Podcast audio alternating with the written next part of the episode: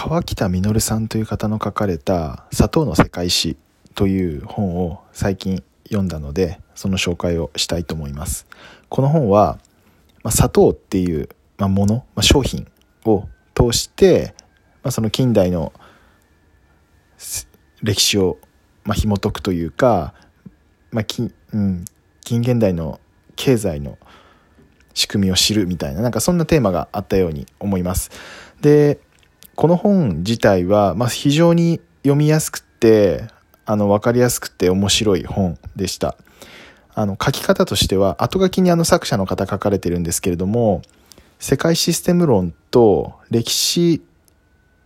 じん歴史人類学のふたつの観点で書かれたって書かれてあって、まあ、そこら辺がですねうまくこうマクロな視点とミクロな視点っていう形で